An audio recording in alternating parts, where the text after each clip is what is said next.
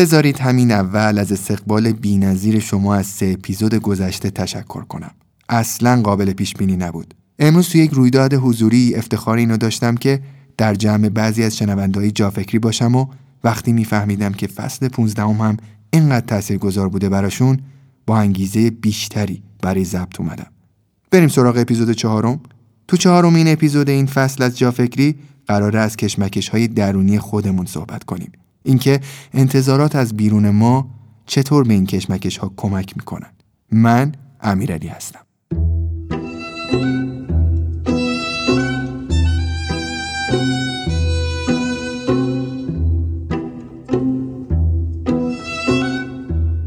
آخرین باری که از خودتون مراقبت کردید کی بوده؟ شاید بشه گفت آشناترین نوع مراقبت از دیگران مراقبت مادر از فرزنده. هر مادری بعد از زایمان بیشتر وقتش رو به فرزندش اختصاص میده و شاید یادش میره که اتفاقا الان زمانیه که خودش هم به مراقبت نیاز داره. یکی از توصیه های مهمی که به مادران بعد از زایمان میشه اینه که از مکمل ها و ویتامین ها استفاده کنن و خودشون رو فراموش نکنن. از مهمترین ریز مغذی هایی که میبایست توجه ویژه‌ای بهش داشت آهن و کلسیومه. در واقع به علت افت ذخایر آهن و کلسیوم مادران پس از زایمان و در دوران شیردهی به این مکمل ها نیاز دارند. شرکت داروسازی دکتر عبیدی که یکی از معتبرترین و با سابقه ترین شرکت های داروسازی ایرانیه مکمل آهن فروفورت انرژی و مکمل کلسیوم بونارکو رو در سبد محصولاتش داره. مکمل آهن فروفورت انرژی با ترکیباتی که داره علاوه بر تامین آهن مورد نیاز بدن مادر باعث افزایش سطح انرژی و کاهش ریزش مو میشه و عوارض گوارشی نداره. مکمل بونارکو کلسیوم و ویتامین دی مورد نیاز بدن مادر رو تامین می‌کنه و از استخوان درد و دندان درد جلوگیری می‌کنه. حامی و اسپانسر این اپیزود شرکت داروسازی دکتر عبیدی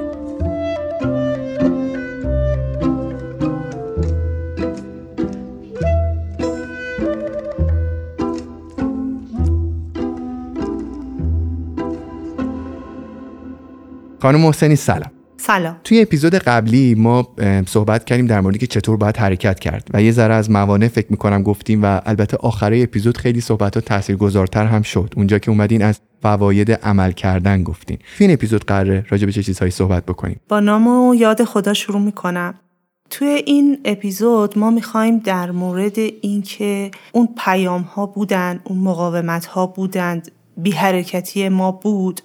حالا اینها رو ما خودمون به چه بحانه هایی تبدیل کردیم؟ در مورد شکل هایی که ما ازش در آوردیم صحبت کنم. بنابراین یه مروری می‌کنم و به اون شکل هایی که گفتم ما اختصاصا یه جوری با این اطلاعات کار کردیم تو ذهنمون و یه خروجی داده بهمون که بازم تو ناخداگاه ما داره فرماندهی می‌کنه زندگیمون. در مورد اونها هم صحبت بکنم. یه مرور می‌کنم. مشکل چی بود اصلا؟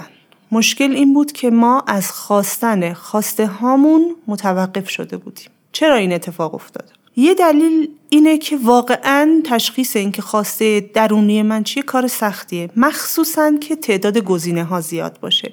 یعنی برای پدر مادرای ما خیلی کار آسونی بود که بفهمن چه کارن چی می‌خوان بشن زندگیشون رو چطور می‌خوان پیش ببرن. یه چند تا پیام والدانه از نسل قبلیشون داشتن یه انتظارات روشنتری یه ده تا شاید نهایتا گزینه شغلی داشتن. ده دارم شاید دارم زیاد میگم. و بالاخره باید یکی از اینها رو انتخاب می‌کردن. برای ازدواجم دختر همسایه و دختر فامیل تو اولویت بود. ما الان مثلا به یک آدم خارجی از یه فرهنگ و یک زبان دیگه هم ممکنه که فکر بکنیم. هرچی تعداد گزینه ها بیشتر میشه سرگردانی بیشتر میشه. دقیقا مثل اینکه شما میری توی یک مغازه لباس بخری یا میری توی پاساژ لباس بخری. این یک طبیعتیه یعنی یک قسمتی از طبیعت این مسیره اتفاق میفته. و چون نمی‌دونید که از بین این گزینه های بسیار زیاد کدوم رو بردارید میایید به گزینه که زندگی در دسترستون قرار میده تن می‌دید. چیزی که شاید اصلا برای شما یک زندگی حداقلی باشه. به آسون ترین گزینه یا در دسترس ترین گزینه که قبلا گفتیم ما برای این تن دادن هزینه میدیم. هزینهش اینه که از واقعیت درونی خودمون دور و دورتر میشیم. و ممکنه الان درک شما این باشه که من زندگیم اتفاقا خیلی هم خوبه. خیلی هم دوستش دارم. تحصیلاتم هم همون چیزیه که دلم می‌خواسته موفقم همونطوری که می‌خواستم. دارم چیزایی رو که دلم می‌خواست داشته باشم اما موضوع ما در مورد داشتن و در مورد رسیدن به هر چیزی نیست. موضوع ما درباره معنای زندگی در مورد قنای زندگی نه صرفا ثروت. در مورد اینه که زندگی من از چیزی که من هستم پر باشه. وقتی نباشه من یک خلع درونی احساس خواهم کرد و یک ناراحتی که یه جورایی پیامد و آرزه اون خلعه. اون انتظارات زیاد و این گزینه های زیاد سرگردونی رو افزایش داد. دلیل دوم چیه؟ اینه که منم از خواسته واقعیم آگاه نیستم چون در کشمکش درونیم. یعنی خود کشمکش نمی‌ذاره که من یه لحظه به خودم بیام ببینم به هر حال با این سایدم یا با اون سایدم. پس من باید یه راهی برای خروج از این کشمکش درونی داشته باشم. چون خیلی هویت خودم رو با این یکی می‌دونم اول انکار می‌کنم. توی اپیزود دو من اشاره کردم. گفتم یک نشانه برای اینکه بدونی کشمکش درونی داری یا نه اگه داری این کار می‌کنی خودگوییه. آیا خودگویی داری؟ حالا می‌خوام یه نشانه دیگه بهش اضافه کنم. و اون اینه که دقت کن به اینکه چقدر به خودت حرفای بازدارنده می‌زنی.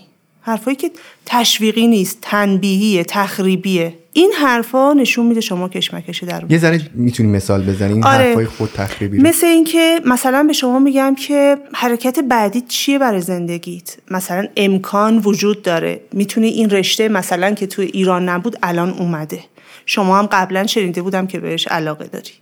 شما میگی نه مطمئن نیستم استعدادشو داشته باشم. نه گرونه.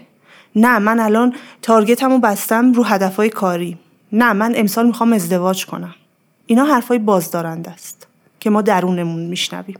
اینا بهانه های ما که یه سوالی شما فکر کنم تو اپیزود اول از من پرسیدی که خب اینا رسمیت دارن اقتصاد اینطوریه چه می‌دونم تورم اونطوری جامعه اینطوری شرایط ایجاب می‌کنه. شرایط وجود خارجی و وجود واقعی داره. اینو گفتید. ولی من می‌خوام بگم ما از این شرایط بهانه هم می‌سازیم. تا اونجایی که وجود خارجی داره معتبره. ولی اونجایی که بهانه من میشه دیگه ذهن من داره بازی در میاره ادا در میاره. چیزی ازش می‌سازه که منو از مسئولیت معاف کنه. که به من نگه من مسئول خودم هستم. بگه دیگران مسئول من هستن. این کلکی بود که از اول خوردم دیگه که موندم تو انتظارها و پیامها. گفتم اینا مسئول منن منم مسئول اینم که انتظارات اینا رو برآورده کنم. یعنی این بقیه همون کلک فریب ذهنی است. خب یا ممکنه بگیم که تو این کشمکش درونیه خیلی اگر داشته باشیم. مثلا بگیم اگه باهوشتر بودم اگر تحصیلاتم رو ادامه داده بودم اگه اون انتخاب رو نکرده بودم اگه اونجا حرف دوستم رو گوش داده بودم اگه یعنی میمونم تو تاسف این تاسف و سرزنش خودش دلیل اینه که من کشمکش درونی دارم. و خود اگر بهانه است. یعنی اگرم باهوشتر بودم اون کارو نمی‌کردم. اگر اینجا یه جورایی همون خائنه محسوب میشه درسته؟ همدست خائنه دقیقا. دقیقا من وقتی دارم از بهانه ها صحبت می‌کنم یعنی حالا خودم چجوری پردازش کردم؟ تو لایه های قبلی گفتیم دقیقا محیط بیرونی به ما چی گفت؟ الان می‌خوام بگم چی ساختیم با اون مواد اولیه چه آشپزی را انداختیم چه ترکیبات عجیب و غریب و منفجره ای ساختیم. که هر کسی وقتی دقت می‌کنه در خودش اونو پیدا می‌کنه. حالا وقتی من از این کشمکش ها آگاه میشم اول از اون انکاره در میام میپذیرم. خب منم مثل همه هم پس منم مثل همه کشمکش درونی دارم یا حتی احتمالش رو بپذیرم. ممکنه داشته باشم. حالا تازه من توانا میشم برای اینکه در جهت خواسته هم حرکت کنم. یعنی دست از کشمکش درونی برداشتن یکی از اقدامات اولی است. یعنی دیدنش پذیرفتنش و آماده هم که دست بردارم. از چیا؟ از گفتگوهایی که منو مانع می‌کنه مانع من میشه واسه اینکه حرکت کنم. هر حرکتی. آخرش چی می‌خواد بشه؟ ببین بدترین پیام که به یک فرد می‌تونه داده بشه اینه که آخرش چی می‌خواد بشه. این فرد تو هر حرکتی قفله. خب آخرش رو کی دیده که چی می‌خواد بشه؟ یعنی یک چیزیه که خیلی تباه کننده است. خیلی ویرانگره. خیلی آدم باید باهوش باشه یا تلاش کنه یا خود اکتشافی خود شناسی کنه که بگه اصلا مگه کسی وجود داره که آخر چیزی رو دیده باشه؟ خصوصا تو دنیای امروز که همه ما نتیجه گرا هم شدیم. یعنی از رو نتایج دیگران برای خودمون هدف گذاری می‌کنیم تصمیم گیری می‌کنیم. آفرین ما از ته قیف می‌خوایم بریم تو می‌خوایم آخرش رو تضمین کنن بعد ما وارد جریان بشیم. نمی‌خوایم هزینه بدیم نمی‌خوایم واقعیت رو بپذیریم. زمان بذاریم پول خرج کنیم هر چی که لازم باشه. اشتباه کنیم حتی. اشتباه کردن هم یکی از هزینه هاست. ما عمدن نمیریم اشتباه کنیم یا بگیم که ای خان محسنی گو برید اشتباه کنیم. نه. ما چیزی رو که الان با اطلاعات الانمون درسته میریم جلو. ممکنه اشتباه در ممکنه چیزی که فکر می‌کردیم نباشه. خب اون خودش آموزندگی داره. می‌فهمم که به چه دلیل این اشتباه از آب در بعد اشتباه اینطوری نیست که برم خودم رو کشتن بدم یا یه نفر به کشتن بدم یه اشتباهی که یه ذره این ور میشه قضیه. جزو هزینه های این جریانه بپذیرمش. و وقتی کشمکش ها فاش میشه برای ما آشکار میشه ما حالا آماده هستیم از انتظارها بیایم بیرون. خیلی بیشتر از چیزی که تا الان گفتیم. چون این فاش شدنه و آشکار شدنه لایه بعدی من چه کار کردمه. اینجا باید بپرسیم من اینو چطور فهمیدم؟ اونا به من گفتن که تو دکتر بشو. من چی فهمیدم؟ من فهمیدم اگه دکتر نشم بیارزشم. یکی دیگه من فهمیدم فقط تو جامعه باید به دکترها احترام بذارم. من فهمیدم که باید یه شوهر دکتر بکنم. من چی فهمیدم؟ هم قسمتی از این ماجراست. که من باید الان اینو پیدا کنم برای خودم وضوح بدم. یه سری پیش نیاز یه سری نکات ایمنی اینجا وجود داره. چون این جریان یه جریان آگاهی بخش بسیار سنگینه و چون هم که مخاطب ما داره از طریق اپیزود اینو دریافت می‌کنه بنابراین خیلی باید مراقب خودش باشه که توی چند تا چاله چوله نیفته علاوه بر چیزایی که توی اپیزود قبلی گفتیم اینا رو می‌خوام اضافه کنم. یکی اینکه قضاوت رو رها کنه. این علامت های اسکلت هستن روی چیزای سمی می‌زنن. یه چند تا چیز هست توی روانشناسی عین اوناست. یعنی سم و زهر و کشنده است برای روان یک انسان برای بقای روانی یک انسان. یکی از اونا سرزنشه یکی از اونا قضاوته. اینا رو فهمیدی اصلا سرزنش نکن کسی که این پیام رو به تو داد. اصلا سرزنش نکن خودت رو که با این پیام اینطوری زندگی کردی اینطوری فهمیدی پذیرفتی مخالفت کردی. هیچی. که اینها هست. اما یک ویروس بگیره سرزنش ویروس و کسی که به من انتقال داده و هر چی به چه دردم می‌خوره؟ من باید با این ویروس کار بکنم. فعلی رو بپذیرم گذشته نگری فقط تلف کردن انرژی روانیه و باید با این واقعیت کار بکنم. پس قضاوت ممنوع. من حتی توصیه می‌کنم به در و دیوار بزنید. از این اسکلته بزنید قضاوت ممنوع. چرا؟ چرا اینقدر ممنوعه؟ برای اینکه به محض اینکه من شما رو قضاوت کنم عضله قضاوتگری تو وجود من تقویت میشه و دیر یا زود خودم رو قضاوت می‌کنم. اتفاق بعدی اینه که از ذهن شما هم خودم رو قضاوت می‌کنم. واقعا میشه آدم این فعل قضاوت رو از زندگیش به طور کامل بذاره کنار؟ به طور کامل که غیر ممکنه بتونیم بذاریم کنار چون که قضاوت یک مرز حساسی با ارزیابی و سنجش داره و پیدا کردن این مرز کار خیلی خیلی بالغانه ایه که ما باید خیلی بالغ باشیم بتونیم این مرز رو تفکیک بدیم. اما حرکت کردن در مسیرش آرمان ماست. یعنی همون ما دنبال خود آرمان نیستیم ما دنبال خود مسیری مرزش کجاست؟ اینو می‌خوام بهتون بگم. هر موقع من ارزیابی کنم و سنجش کنم الزاما یک حالت احساسیش بعدش اتفاق نمیفته یک آگاهی اتفاق میفته اما هر موقع قضاوت کنم حتما به یک احساس بد می‌رسم. اینجا می‌تونم بفهمم قضاوت کردم یا ارزیابی کردم.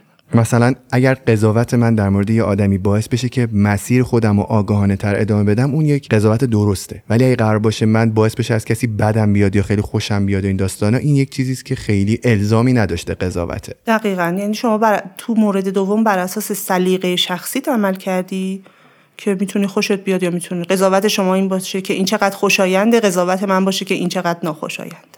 در مورد اول بر اساس واقعیت عمل کردی. خب در واقعیت این چیه؟ واسه همینه که خیلی جاها مثلا کلمات نسبی برای اینکه بفهمیم داریم قضاوت می‌کنیم یا ارزیابی می‌کنیم کمک کننده است. مثلا اینکه بگیم قد یه نفر خیلی بلنده بعد طرف میاد می‌بینیم مثلا 170 قدش. چرا؟ چون اینو یه آدم 150 گفت و یه احساسی داره پشتش که این خیلی بلنده. ولی اگه بگی این 170 صرف نظر از اینکه بلند کوتاه چیه واقعیت و هیچ احساسی هم پشتش نیست. این صرفا 170 ممکنه توی ژاپنیا خیلی قد بلند مثلا محسوب بشه توی بسکتبالیستای مثلا برزیل خیلی هم قد کوتاه حساب بشه که اصلا دوتاش هم قضاوته و به ما کاری نداره.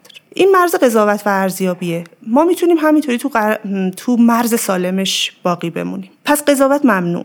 و یادآوری کنیم. اگر دیگران رو قضاوت کنیم خودمون رو هم قضاوت می‌کنیم. اصلا اینطوری نیست.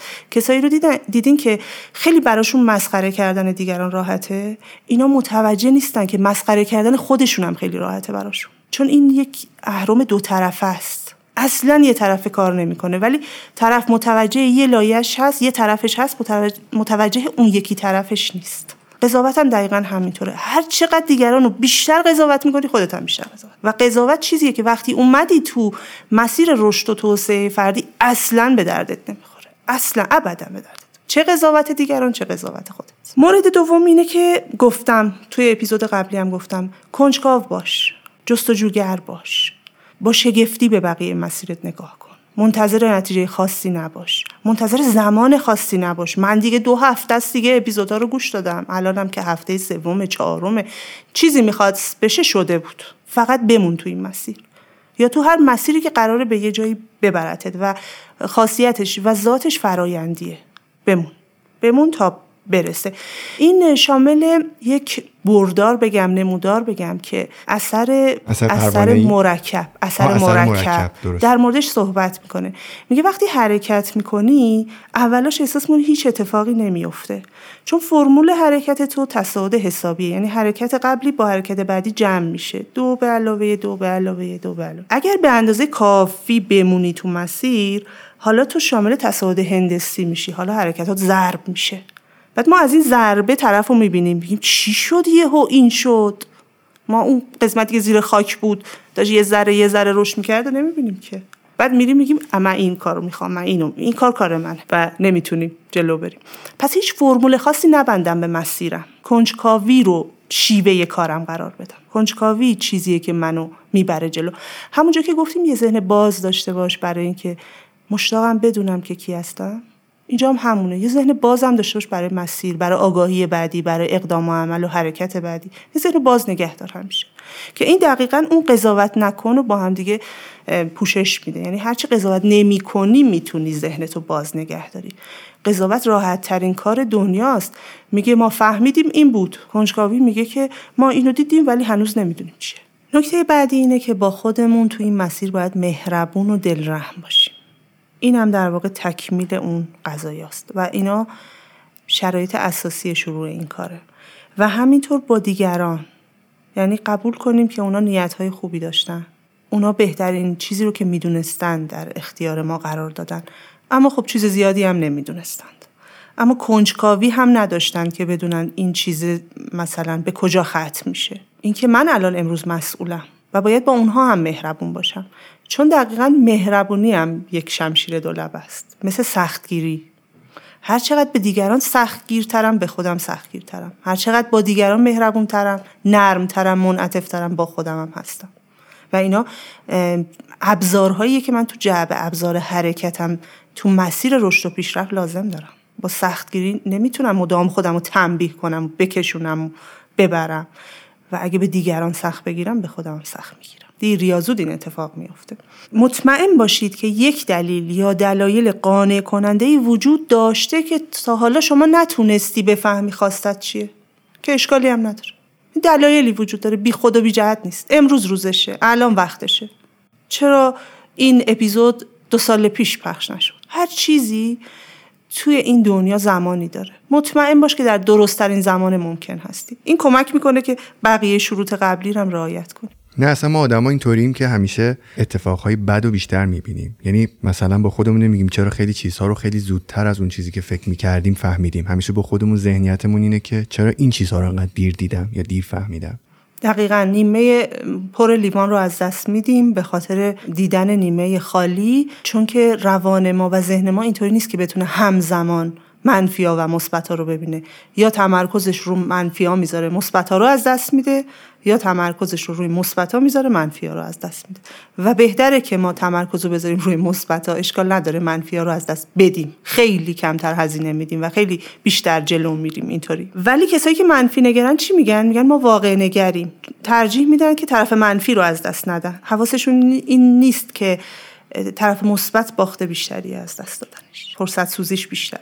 انگار مراقب جنبه های منفی هن. نکنه این بشه نکنه اون بشه. احساس می‌کنن یه قدرت جادویی دارن می‌تونن جلوی چیزای منفی رو بگیرن. نه قدرت جادویی ما در گرفتن چیزای مثبت. از اینجا قدرت ما مضاعف میشه. و ما قرار مثبت پیش بریم تو برنامه. چون یک عالمه چیز منفی می‌فهمیم. ما به عضله مثبت خیلی نیاز داریم.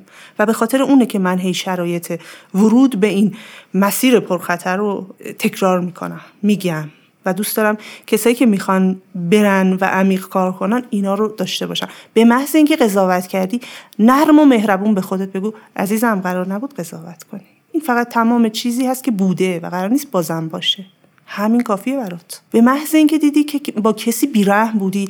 آره تو بچگی به من گفتی ال بل تو درون خودت تو ذهن خودت. مچ خودتو بگی. اینطوری جلو نمیری. این بیرحمی برمیگرده رو خودت هم میاد. حالا اون گفت تو چرا گوش دادی؟ اینها چیزایی که من حتما جعبه ابزاره. جعبه کمک های اولیه. آره کمک های اولیه است. باید باشه. و به محض اینکه زخم و زیلی شدم یکیشو باید بردارم. جالبه این خیلی از آدم ها به این گفتگو کردن با خودشون و اینها یک حس چیز دارن دیوانگی دارن. فکر می‌کنن که اگه با خودشون صحبت بکنن این یه دیوونگیه. در که من فکر می‌کنم که از یکی از علائم هوشه. یعنی دوستی یک آدم با خودشه. من چند وقت پیش تو ماشین که نشسته بودم بدون اینکه هیچ گوشی دم گوشم باشه یا مثلا ارپاد یه چیزی داشته باشم تو گوشم و اینا داشتم بلند بلند با خودم صحبت می‌کردم و یه لحظه تو ترافیک سمت چپو که نگاه کردم دیدم یه آقای داره من اینجوری چپ چپ نگاه می‌کنه که داری چیکار می‌کنی؟ با کی؟ یه همچین چیزی بود تو نگاهش. با خودم فکر کردم چقدر می‌تونه از طرف آدم این عجیب باشه که آدمی با خودش صحبت بکنه.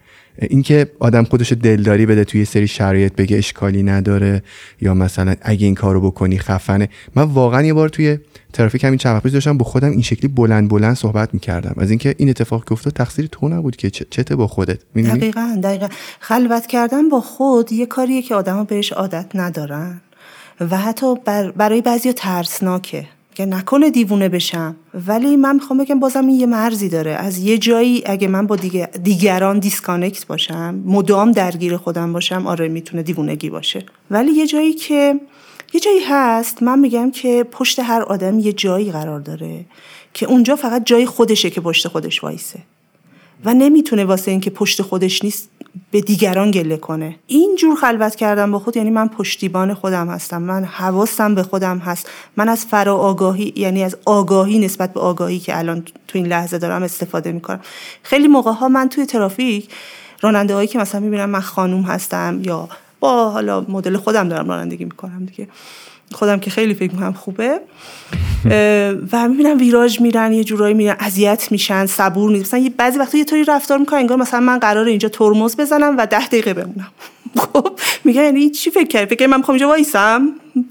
بعد اونجا با خودم صحبت می‌کنم. میگم الان جای آروم بودنه. چند تا نفس عمیق بکش. بعضی وقتا با خودم تذکر میدم. وقتی ترافیک خیلی سنگینه میگم الان جای نفس عمیقه. به خودم یادآوری می‌کنم کجا جای چیه. و احساس می‌کنم که این یه مدل پشتیبانی کردن از خودمه. و شما هم به نوع دیگه ای داری همین کار رو انجام میدی. تو این برنامه من باید پشتیبان خودم باشم. باید حواسم به احساساتم باشه. بالانسم به هم نخوره. چون دارم یک چیزی رو از درون ناخودآگاهم بیرون می‌کشم. برمیگردیم تو بحث. قبل از اینکه بفهمم که چی می‌خوام باید بفهمم چی شده که نمی‌تونم بخوام. چی شده تو این اپیزود شامل شکلاییه که من در آوردم. از انتظارات و از پیام ها و وقتی که من چی شده رو می‌فهمم برای اون سردرگمیه برای اون ناراحتیه توضیح مناسب پیدا می‌کنم. مثل اینه که میرم دکتر و میگه شما مشکل اینه اسم داره نشانه شناسی داره تشخیص داره پس درمان هم داره. اینجور خیالم راحته. تا اینکه میرم دکتر و میگه این داروها رو بخور. مثلا نمی‌دونم چرا باید این داروها رو بخورم. شاید خیلی وقتا هم لازم نیستا ولی جنسا من خودم این مدلی هستم که اگه بدونم راحت ترم. نمی‌خوام خیلی هم توضیح پزشکی آکادمیک ولی یه کمیتی یه کیفیتی یه حدودی بدونم که چه خبره. پذیرشم نسبت به این دارو رو استفاده کنم بالا میره. انتظارم از درمان مشخص میشه. کی به نتیجه می‌رسم رو متوجه میشم. اکثرا وقتی میرم دکتر میگم که آقای دکتر خانم دکتر چند روز بعد نشانه های بهبودی دیده میشه؟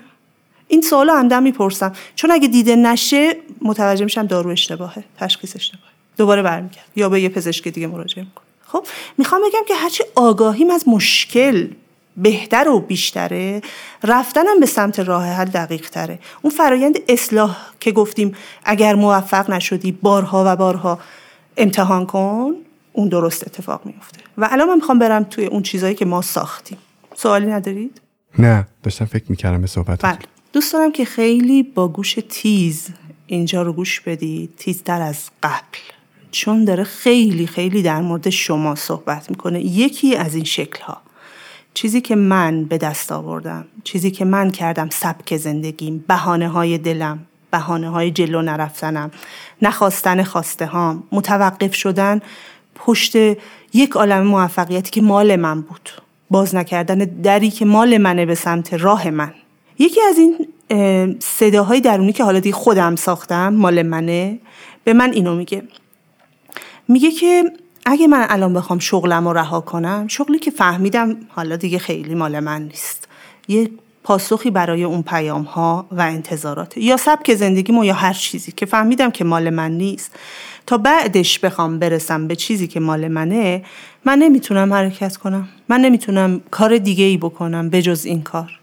این چه معنی میده؟ این یعنی که من رفتاری که انتخاب کردم در برابر اون پیام ها و انتظارات این بود که به هر چی که قطعیه بچسبم از ماجراجویی از حرکت از ریسک تا جایی که میشه پرهیز کنم حتی به قیمت از دست دادن خواسته هم من این اونقدر سالها زندگی کردم که الان با اینکه می‌فهمم اینو نمی‌خوام نمی‌تونم دست بردارم. می‌دونی من فکر می‌کنم یک درصدی از دیوونگی تو آدم ها باید باشه که نیست. ریسک پذیری هم فکر می‌کنم پیش زمینش وجود یک دیوونگی تو آدم هاست. من اینو داشتم. مثلا من در یک خانواده که همه تحصیلات آکادمیک داشتن تو دانشگاهی شریف و بهشتی و امثال هم یهو یک سال و نیم ترک تحصیل کردم خانم محسنی. خیلی عجیب بوده. چقدر برای خود من تابو بوده. ولی من این کارو کردم. یک سال و نیم ترک تحصیل کردم. تو اون یک سال و نیم نشستم عکاسی کردم خوندم سراغ موسیقی رفتم تصویر برداری کردم سفر کردم. هزار تا کار کردم تا پیدا شد. و این دیوونگی رو تو کمتر دوستای خودم دیدم. بنابراین اونا همیشه تو یک سیف زونی بودن تو یک نقطه امنی بودن و یک زندگی عادی. همون چیزی بودش که فکر می‌شد در موردش رو بردن جلو. ولی من هنوز هم اون بود ماجرا جویانه خودم رو دارم و هی آدما رو تشویق می‌کنم.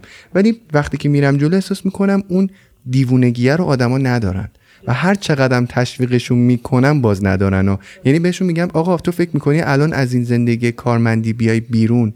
سه ماه از جیب بخوری فکر می‌کنی چی میشه؟ و باز هم نمی‌تونن در نظر بگیرن که سه ماه چهار ماه از این کاری که مثلا سه سال چهار ساله دارن انجام میدن و دوستش ندارن فاصله بگیرن. خیلی عجیبه. خب این نشون میده که شما به این بهانه از مسیر شخصی تخلف نمی‌کنی. یعنی این بهانه مال شما نیست. اما کسی که اینو زندگی کرده ما نمیگیم. حالا جلوتر تو اپیزودهای بعدی کاملتر توضیح ما نمیگیم یهو از همه چی دست بکش و پشت بکن به همه چیز زندگی تو به خطر بنداز. حتی روحیت رو به خطر بنداز. ما یک سری بیماری ها داریم به اسم بیماری روانتنی. وقتی خیلی متضاد با چیزی که زندگی کردم زندگی کنم اعصاب و روانم به هم میریزه. مثلا ممکنه مریضم بشم. ما این خیلی رو توصیه نمی کنیم ما میگیم کنار این قطعیتی که بهش چسبیدی و برات راضی کنند است و نقطه امن زندگیت شده یک احتمالی باز کن برای خواسته های واقعیت. ما این مسیر رو خیلی محتاطانه به یک فرد محتاط پیشنهاد میدیم. نمی‌خوایم که اذیت بشه. یه نفر پتانسیلش رو داره می‌تونه بره. اون در خودش پیدا می‌کنه و میره. اما اون که نمی‌تونه معمولا کمک می‌گیره می‌پرسه و ما هم میگیم نه نه این این همه ماجراجویی مال تو نیست. ولی این همه سکون و یک جانشینی هم به دردت نمی‌خوره. یه جایی تعادل تو پیدا کن حرکت تو شروع کن. روزی که برسه این حرکت هایی که انجام داده جمع بشه با هم خودش ممکنه از اون حالت غیر مطلوب قبلی دست برداره. اون فرایند رشد درونه دیگه اونطوری اتفاق میفته بهانه دوم اینه که من, من اینو در خودم پیدا می‌کنم یعنی سبک زندگیم اینجوری شده. وقتی می‌خوام دنبال خواسته هم برم توی نقطه ای من پشیمون میشم. علتش هم نمی‌دونم. من خیلی ها رو دیدم. یک قدمی یه چیزی پشیمونن. یعنی خیلی میخوانش بعد یهو خیلی نمیخوانش. چالش برای این فرد چیه؟ این فرد یه ترسی داره که خیلی ترس غیر رایجیه ترس از موفقیت. داریم یعنی همچین چیزی واقعا؟ بله بله. حتی تستم داره. آخه چطور میشه آدمی از موفقیت بدش بیاد؟ خب این تو لایه های عمیق یعنی چیزی که واقعا اون فرد می‌خواد با تمام وجود موفقیت نیست. موفقیت اولویت دوشه. وقتی که نزدیک میشه می‌فهمه اون قدم نمیخوامش. مخصوصا هم که ما گفتیم ما به چیزایی که نزدیک میشیم واقعا خواسته های بیرونیه یعنی تقاضای محیط بیرون از ماه. اونجا می‌فهمم من یه چیز دیگه می‌خوام. معمولا اون چیز دیگه که می‌خوای محبت. معمولا. یعنی اولویت یکیش محبت هست آره. می‌بینه مثلا فکر کرده تو پیام ها و انتظاراتش من اگه موفق بشم محبت می‌گیرم. میره نزدیک می‌بینه فرقی نکرد محبت هایی که داره می‌گیره. پشیمون میشه. ولی خبر نداره. همه اینا ناخودآگاه داره. اتفاق میفته ما داریم پرده برداری می‌کنیم ازش. میگه نه. انگار مزه نمیده. حتی نمی‌دونه چرا مزه نمیده. نمی‌دونه چرا معنا نداره. چون چیز دیگه ای خلع روانه اینو پر می‌کنه نه اون موفقیته. واسه همین اونم نمی‌خواد. که اینجا هم دچار یک اشتباه دیگه ای میشه که ما در اپیزود که در مورد این اختصاصی صحبت می‌کنیم میگیم که این اشکال چیه و چطور برطرفش بکنم اینجا می‌خوام فقط تیتروار اشاره بکنم بهشون. میگه که مورد بعدی سبک زندگی من در اثر پیام ها و انتظارات این شده. من می‌خوام کارهای زیادی انجام بدم اما تا حالا یکیشم انجام ندادم. یعنی یک دامنه وسیع کنجکاوی ها علاقه مندی ها دارم ولی عملا هیچ کار نمی کنم یه جورایی همه کار هیچ کاره شدم. از این شاخه به اون شاخه میپرم ریل عوض می‌کنم رشته عوض می‌کنم. ترسی که من اینجا دارم ترس از انتخاب کردنه. چرا انتخاب کردن؟ باید ترسناک باشه. به خاطر اینکه با هر انتخابی که می‌کنی در یک محدوده قرار می‌گیری محدود میشی. این فرد می‌خواد نامحدود باشه. می‌خواد در همه زمینه ها کنجکاوی و علاقه مندیش رو حفظ بکنه. می‌خواد هر موقع که خواست از این کار دست برداره بره به سمت یک کار دیگه. همیشه حالت موقت داره کاراش براش. مسئولیت انتخابش اصطلاحا نمی‌خواد بپذیره. ببین چیزی که ما الان میگیم اینه ولی چیزی که بعدا تو راه حل کشف میشه خیلی شگفت انگیزه که راه حل برای این آدم چیه؟ ها دوست دارم بدونم. آره میشنوید در اپیزودهای بعدی میشنم حالت بعدی اینه که من در اثر پیام ها و انتظارها سبک زندگی رو انتخاب کردم که توش یک دامنه تنوع زیادی کارام فعالیتام علاقه مندیام اینها پیدا کرده اما هیچ کدوم واقعا انتخاب نمی کنم و تثبیتش نمی کنم توش نمیمونم. اینجا ترسی که این فرد در اثر این سبک زندگی پیدا کرده ترس از انتخاب کردنه. چرا مگه انتخاب کردن چیز ترسناکیه؟ بله چون برای اون فرد محدود شدن میاره و این فرد نمی‌خواد که محدود بشه. چیز تمایلی برای محدود شدن نداره. می‌خواد همینجوری سرپایی تو هر شغلی باشه که به محض اینکه گزینه بعدی رو دید بره به گزینه بعدی. این هم شکلی از پیدا نکردن علاقمندی و خواسته عمیق درونیه. که باز تو توضیحش مفصلا می‌رسیم بهش. حالت بعدی اینه که من می‌فهمم که یه چیزی اشتباهه اما چون برای موفقیت های بیرونی خیلی تلاش کردم سالها وقت گذاشتم تقلا کردم پول خرج کردم الان به یه اسم و رسمی به یه جایگاهی رسیدم و الان من نمی‌تونم از اینا دست بردارم. بلکه هر بار صحبت خواسته عمیق درونی میشه من شتابم رو تو اونا بیشتر می‌کنم سرعتم رو تو اونا بیشتر می‌کنم. من انگار می‌خوام به خودم ثابت کنم که من موفق هستم و نشنوم اون صدای درونی رو که شاید یه چیز دیگه هم بتونه به تو یک معنا اضافه کنه یا زندگی تو رو تکمیل کنه کامل تر کنه. اینجا من از چی میترسم؟ ترس از تغییر مسیر. ترس از نچسبیدن به چیزهایی که مال من نیست. باز اینجا هم ما نمیگیم بیا یک حرکت طوفانی انتحاری انجام بده به همه چیز پشت پا بزن و یه کار دیگه بکن. نه اون صدای درون تو اول بشنو. شرط شروع همینجاست ترس تغییر رو ببین و اینکه هر موقع صدا هر رو میشنوی و می‌خوای یه مقداری که میگنجه زندگی تو تغییر بدی بدتر و بیشتر فرو میری توی اون دستاوردهای تو مسیر غلط تندتر میری. اینم ببین. این آگاهی نقطه شروعه. که ما در مورد اینکه با این آگاهی چه کار بکنیم تو اپیزودهای بعدی صحبت خواهیم کرد. این نکته که گفتی خیلی نکته مهمیه.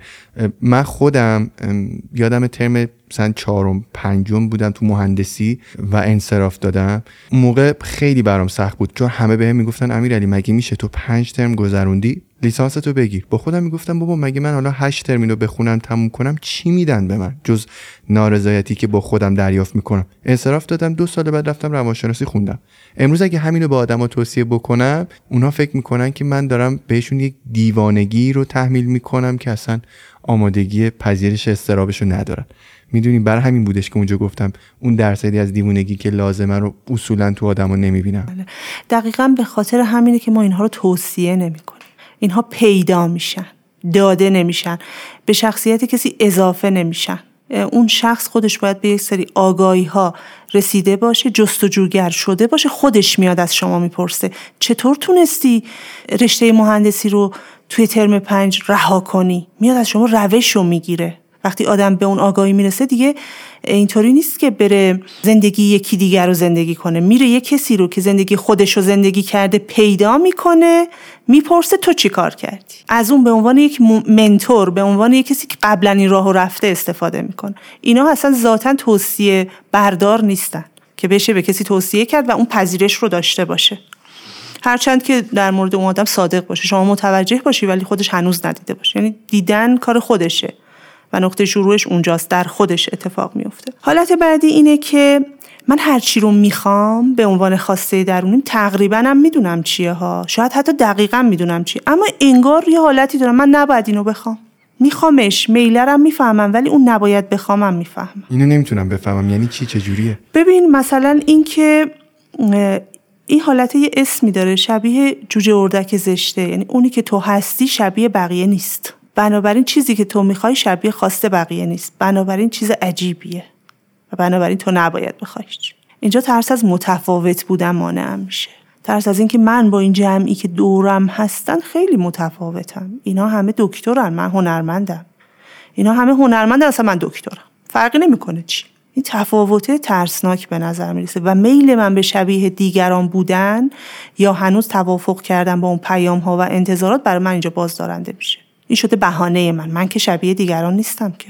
من اینجا متوقف شدم. حالت بعدی وقتیه که من کلا از انتخاب کردن یک شغل یک زوج یک گزینه وحشت دارم. این چیه؟ این اینه که من نمی‌خوام مسئولیت رو بپذیرم. من نمی‌خوام به درد سره بیفتم. چرا؟ چون تو پیام ها و انتظارات من این بوده. ما هستیم. تو باش ما هست. هر موقع هر کاری داشتی من هستم. من ترس از بزرگ شدن دارم. ترس از بالغ شدن دارم. ترس از اینکه مسئولیت های خودم بیفته رو خودم. به اندازه کافی توانا نشدم برای یک زندگی مستقل فردی.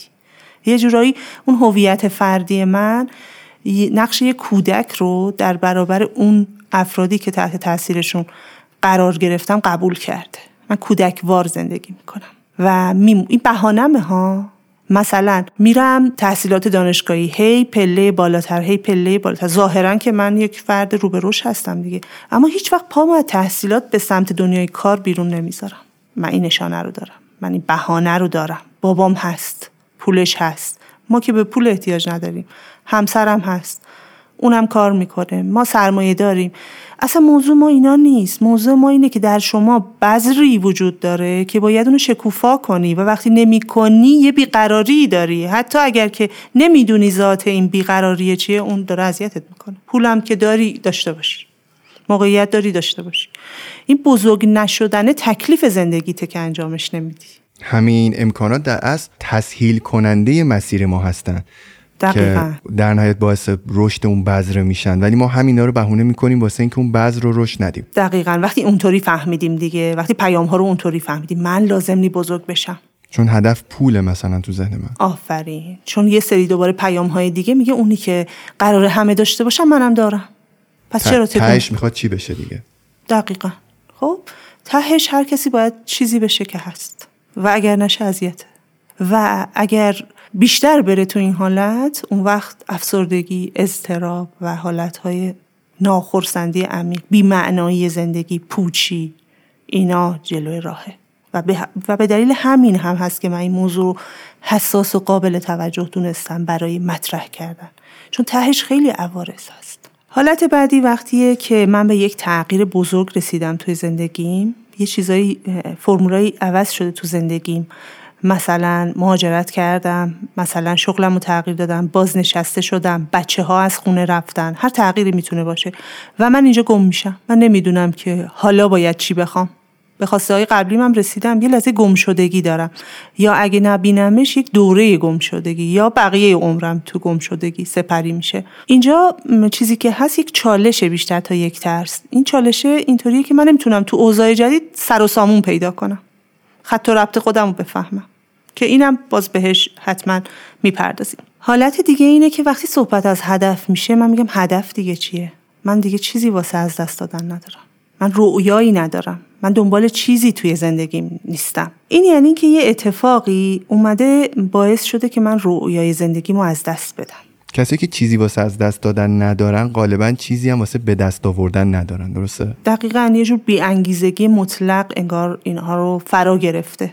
هیچ جهتی نداره هیچ هدفی نداره. این هم یه جور گمگشتگیه یعنی نمی‌دونن کجان چی می‌خوان. بله این بیشتر در اثر یک صدمه عاطفی اتفاق میفته یه اتفاقی میفته که فرد نتونسته هنوز حزمش کنه.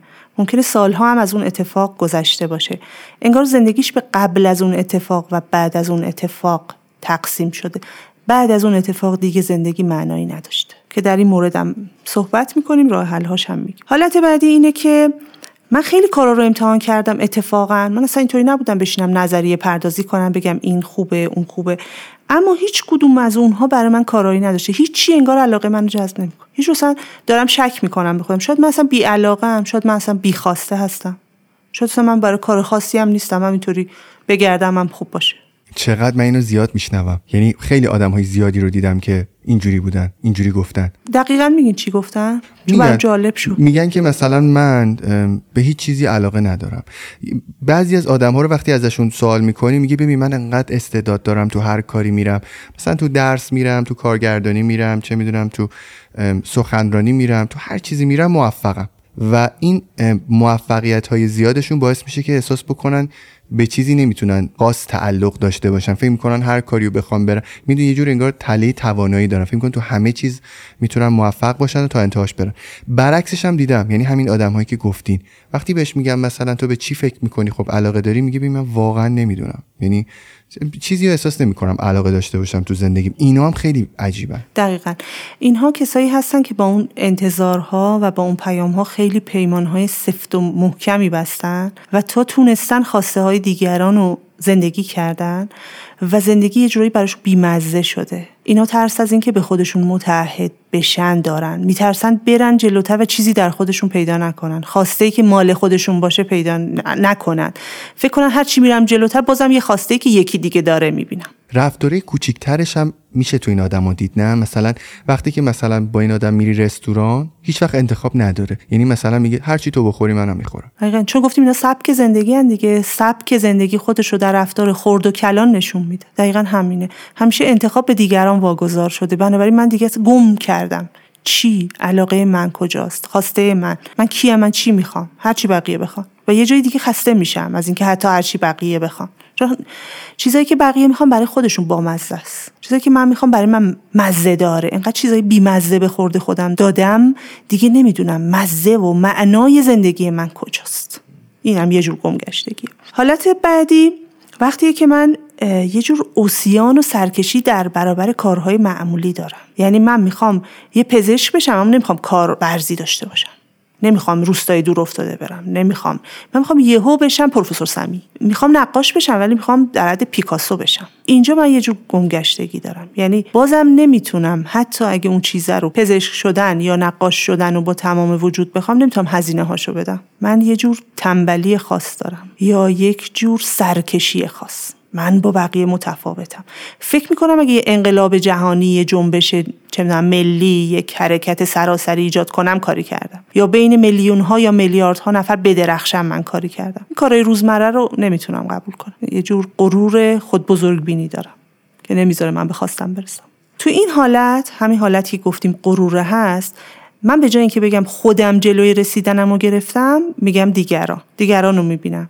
جامعه بابام پول نداره ولی بهانه اصلیم اینه. کافی یه ذره با خودم صادق باشم؟ بگم نه بابام اگه پول بده من حاضر نیستم این همه راه برم. تا تازه بشم مثلا توی اون مهارت مبتدی. بعد بشم مثلا کارورز. بعد بشم من نمی‌خوام اینطوری. من می‌خوام یهو جهش کنم از نقطه صفر برم تو نقطه صد وایسم اونا دیگه بهانه هامه که اینو به روی خودم یا به روی بقیه نیارم. حالت بعدی وقتیه که من به دنبال یه چیزی میرم اما متحدانه هم میرم اما عمیقا و قلبا براش رضایت ندارم. از اینکه دارم میرم. کشمکش من اینجا اینه که من تو حاشیه رفتن گیر می‌کنم. من همیشه تو حاشیه همیشه کنار جادم هیچ وقت تو جاده اصلی نمیرم. و اتفاقا خیلی هم زور می‌زنم که چیزی که نمی‌خوام بخوام. اینم یه جور گم شدن تو خواسته های دیگرانه که اینم راه خروج خودش رو داره. حالا کشمکش شما ممکنه یکی از این شکلا باشه ترکیب اینا باشه یا اینا به شما ایده بده که بگی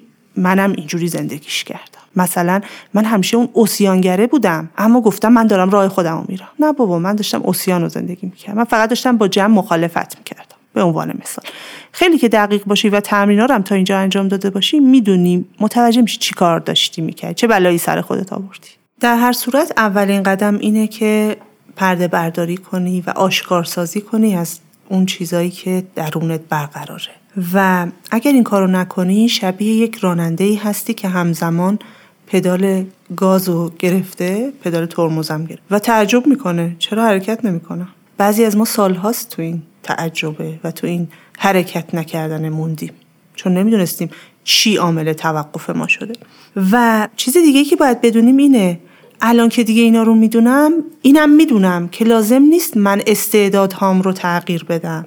من یک کس دیگه ای باشم من جور دیگه ای باشم من به پیام ها جواب مثبت بدم. اونی باشم که نیستم. من فقط لازم اونی که هستم رو اول بفهمم و بعد بهش تعهد بدم و زندگیش کنم. حتی اگه اون زندگی کردنه امروز خیلی کوچیکه. همونم برای من یک دنیاست. در جهت نزدیک شدن به کسی که هستم. پس از اینکه من باید یکی دیگه می بودم اینجا دست برمیداریم. اینجا دیگه با اون خائنه که بیرونی درونی هرچی هست دست نمیدیم. نکته بعدی اینه که اتفاقا برای این حرکت هم که هرچی لازم داریم درون ما هست.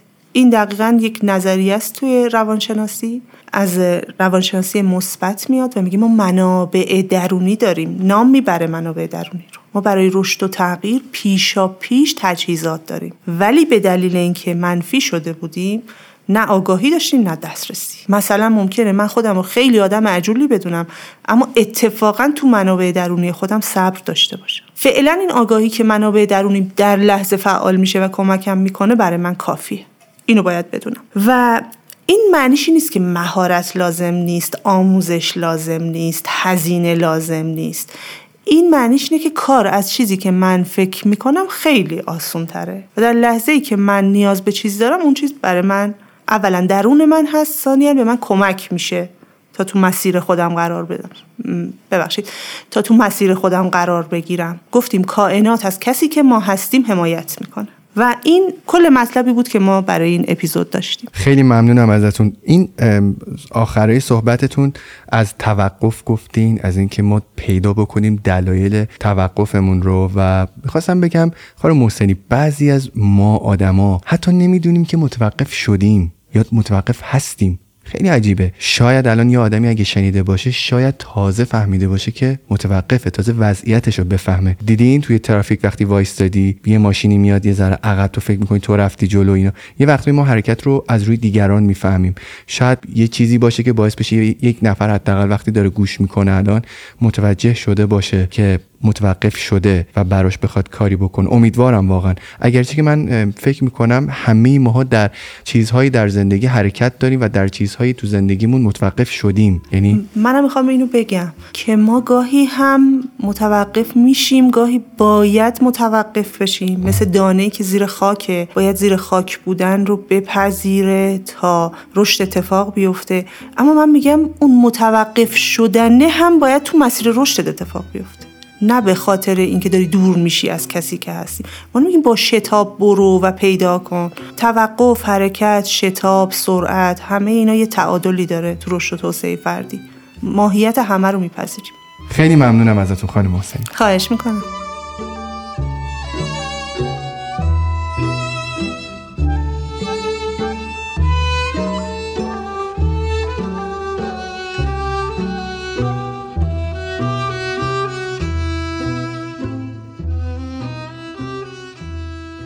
می‌دونستید که تمام اپیزودهای جافکری رو می‌تونید تو وبسایت جافکری هم گوش کنید. ما همیشه تلاش می‌کنیم وبسایت جافکری رو آپدیت نگه داریم. همینطور این سومین فصل از جافکری است که همزمان با آپلود هر نسخه صوتی نسخه تصویری هم منتشر میشه و شما به راحتی می‌تونید از یوتیوب جافکری تماشا کنید. کافیه به وبسایت و کانال یوتیوب جافکری سر بزنید. متعلق به خودتونه. تا اپیزود بعدی خداحافظ.